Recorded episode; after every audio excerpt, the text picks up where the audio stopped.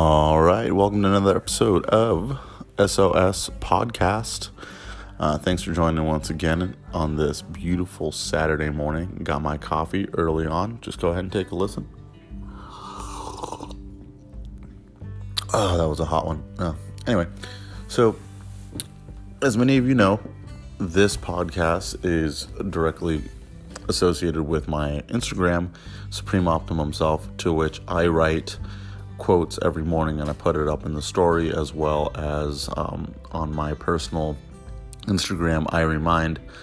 Uh, more so just to kind of let that flow of thought in the morning come out and uh, to get it straight, I do write my own quotes. They may be um, some variation of something I may have read, but I try to keep it original content. But with that, uh, today's quote is Think things into existence I'm sorry, thinking things into existence is having an unaltered belief that your dreams are your goals. So, to break this down, is um, a play on we are a product of our environment as well as a play on the law of attraction because what you think you believe and what you believe you attract, and it's an emotional connection and energy with the universe, and the universe will provide you these opportunities. But that is what the law of attraction is.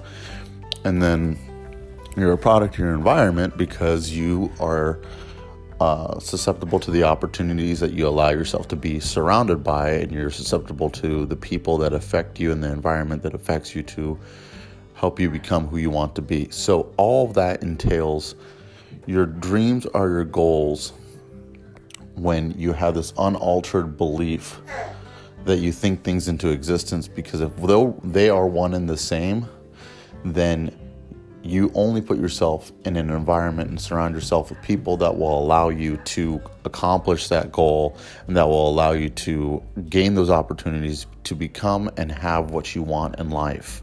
So therefore you think things into existence because now you start realizing like where you want to be, how you want to be, you know, what um, opportunities want you want to arise for you and you slowly put yourself in that situation. So a little example is uh, let's say okay um, very simple uh, is i want to work for for disney corporate right?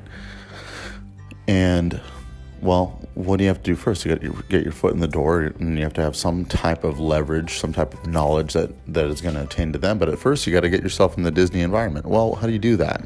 Well, you got to start working from the ground up, and then that's why all these companies have entry levels. That's why all these industry have entry, entry levels, so that you're allowed to get your foot in the door, in the door, get your beak wet, um, get a taste of the industry well, if you do that, then eventually, surrounded by Disney people, you're going to real, realize that some people have opportunities that can open up and doors that can open up for you to step through in order for you to advance out of this entry level position, but you're still in the same industry and surrounded by the same company, and then move up and move forward. And as you leverage your knowledge, your or higher education, uh, you have a better chance than somebody that's starting from zero. So that's an example. But um, ultimately, at the end of this episode, I just want to quickly just shout out and say, you know what, if your dreams and your goals are not one and the same, then make an effort to try to align them by writing it down, have it visually there, and have some type of record and data that will allow you to reflect back and say, well, where have I gone wrong and why am I so far away from what I want to accomplish?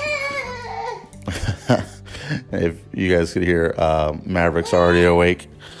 There you are, buddy. You want to say bye bye? No, absolutely not interested. All right, listeners, take care. Have a wonderful weekend. I'll talk to you guys tomorrow. Peace.